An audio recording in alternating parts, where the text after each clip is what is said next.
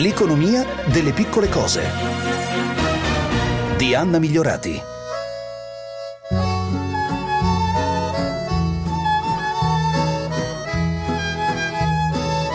Quanto si sposano tecnologia e natura, ambiente e robotica o algoritmi? Non è una contraddizione? Il 22 aprile sarà la giornata della Terra. Ebbene, anche se sembra strano, l'economia della Terra, l'agricoltura, è quella che sta cambiando, o meglio, cambierà più velocemente proprio con la tecnologia e noi con loro, come spesso diciamo. Ben ritrovati da Anna Migliorati. Se pensate che parleremo di cibo e stampanti 3D, vi sbagliate di grosso. Parliamo proprio di agricoltura, quella vera. Per capire come allora subito la nostra storia di oggi, Agrorobotica è una startup non più giovanissima visto che è nata nel 2017 e a crearla Sozzi Sabatini, benvenuto. Grazie a lei, eh, buongiorno. Tecnologia e agricoltura sempre più vicine, insomma, abbiamo detto. Il vostro progetto Agricoltura e Tecnologia si chiama Spyfly. Che cos'è? Sì, ma dunque l'agrorobotica è nata su un'idea di utilizzare la tecnologia per eh, andare a catturare e riconoscere in tempo reale gli attacchi degli insetti nocivi, dei parassiti. E la Spyfly è il risultato di questa idea ed ora siamo arrivati alla fase dove stiamo realizzando il prototipo industriale proprio nel 2021.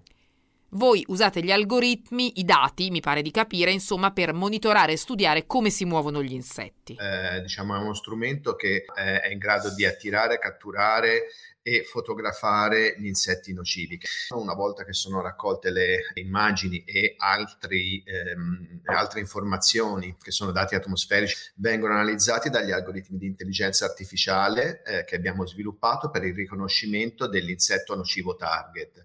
Ma in realtà eh, l, diciamo, lo sviluppo prevede proprio anche eh, quello al quale fare, faceva riferimento lei, cioè capire molto di più sulla dinamica eh, di comportamentale degli insetti. Obiettivo primo, tenere lontani dalle piante o comunque intercettare quelli nocivi. Ma quanto è più utile di metodi tradizionali usare la tecnologia? Eh, io sono anche un'azienda agricola, quello che sono riuscito a fare con efficienza negli ultimi due anni è controllare la mia azienda agricola guardando direttamente il palmare. Eh, cioè gli insetti purtroppo, per fortuna, eh, diciamo ci sono e ci saranno e lo scopo non è quello di sterminare gli insetti di per sé, ma di poter intervenire con gli strumenti adeguati per per difendere la produzione. Consideri che al mondo eh, ogni anno viene prodotto circa 2 trilioni di dollari di, di, cibo sostanzialmente e il 35% di questa somma, quindi si sta parlando di 700 miliardi di dollari, vengono eh, perduti prima del raccolto.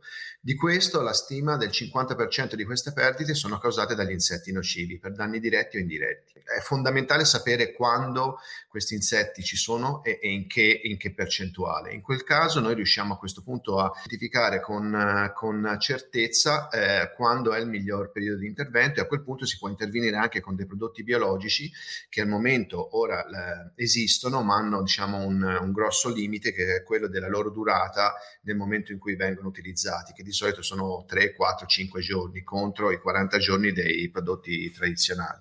Quindi la, la nostra idea è quella proprio di andare a f- effettuare un monitoraggio efficiente per poter essere più rispettosi nei confronti dell'ambiente. Spesso noi facciamo questa domanda, quanto conviene a noi in questo caso sia in termini di sostenibilità, sia, mi pare di capire, economici. Lei ha toccato un punto fondamentale. Abbiamo detto di quanto ammontano le perdite economiche eh, del, dei raccolti a livello mondiale. Eh, questo eh, a fronte di un, di un investimento di circa 70 miliardi di dollari in pesticidi.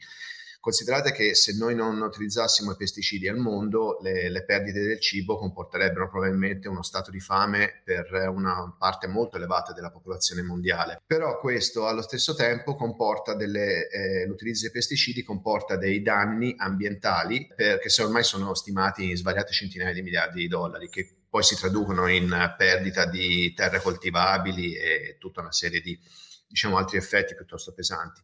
La tecnologia ora sta arrivando a un livello di maturazione tale per cui questo può essere fatto. Quindi da una parte sicuramente, come faceva riferimento lei, eh, maggiore sostenibilità e rispetto nei confronti dell'ambiente, che poi però si traduce anche da una minore perdita del prodotto e da una minor, eh, minore spesa per, per i pesticidi. Forza! Tienile su, Agricoltura e tecnologia, insomma, un matrimonio possibile. Vigne controllate a distanza da telecamere, droni che misurano la luce, sensori per capire se l'ultima pioggia è stata troppo acida, software per il massimo raccolto con il minimo spreco. Si chiama agricoltura di precisione. Un campo agli inizi, ma che c'è da giurarsi sarà nuova economia delle piccole cose. Allora, qualche numero già lo abbiamo anticipato, ma dietro c'è molto di più. Facciamo i conti. In provincia di Siena c'è una delle eccellenze italiane, Siena Food Lab del Santa Chiara Lab dell'Università di Siena e Fondazione Montepaschi fa dialogare mondo della tecnologia e dell'agricoltura. Presidente del Santa Chiara Lab, Angelo Riccaboni, grazie per essere con noi. Grazie a lei suoi ascoltatori.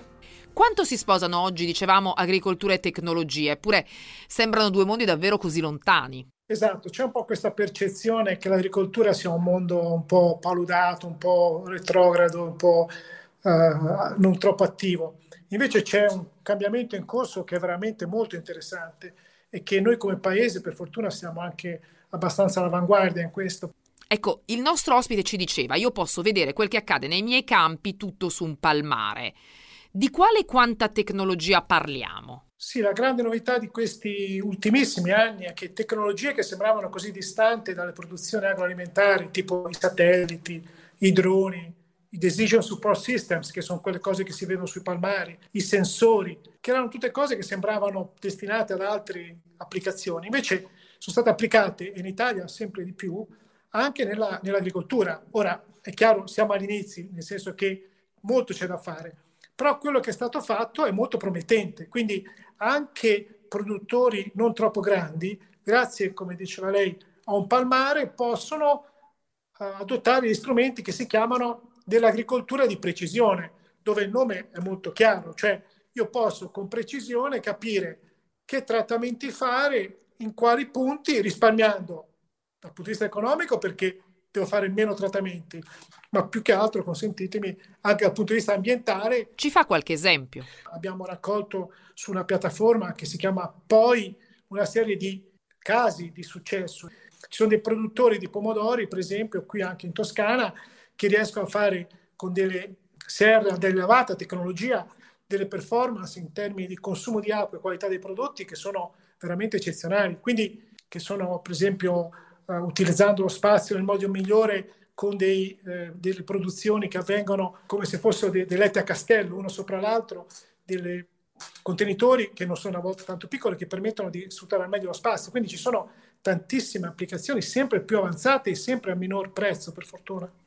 Quanto ci guadagniamo con la tecnologia? Un'agricoltura più tecnologica, dove va ad impattare, come diciamo noi, nell'economia delle piccole cose? Specialmente queste produzioni fuori suolo, delle produzioni vicine alla città o dentro le città. Quindi piccole cose, nel senso che potremmo magari trovare dei produttori agricoli in città, che non è proprio una cosa banale. Ma la cosa importante è che da questo connubio di miglior gestione, perché magari entrano i figli o entrano i giovani, entrano le donne. Con la tecnologia possiamo avere anche delle produzioni che dal punto di vista economico sono più sostenibili dal punto di vista della, più convenienti, diremmo.